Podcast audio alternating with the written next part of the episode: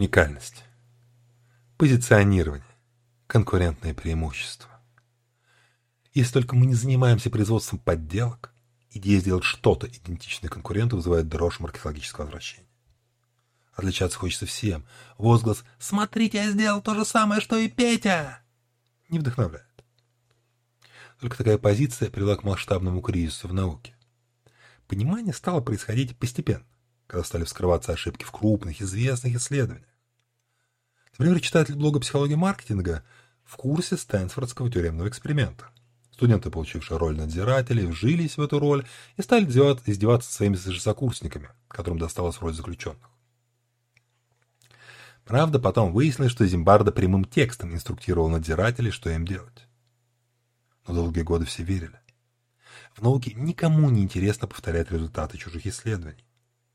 Гранты на такое даются скрипом.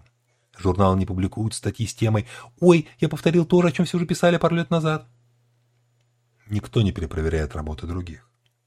Как пишет Стюарт Ричи, в психологии лишь 1% опубликованных работ ставят своей целью воспроизвести предыдущие исследования. Мало? В экономике, по некоторым оценкам, этот показатель составляет одну десятую процента. В области биотехнологии Амджена решил проверить 53 доклинических исследований рака. Схожие с оригинальными статьями результаты были получены лишь в 6% исследований. Доказать существование кризиса непросто. Даже захочешь повторить что-то исследование, не сможешь. По словам того же Ричи, в 54% биомедицинских исследований даже не говорится, какие животные, какие реагенты, какие клетки использовались в исследовании. Выглядит странно. Но причина существует. Выложишь все данные в своем эксперименте, а вдруг другие усомнятся в его достоверности. Даже если несправедливо, все равно пойдут слухи, лишат финансирования. Вот ученые и скрывают. Так что сегодня, в День российской науки, я тихо призываю ее выйти из башен слоновой кости, вернуться к идее совместного прорыва в неизвестное.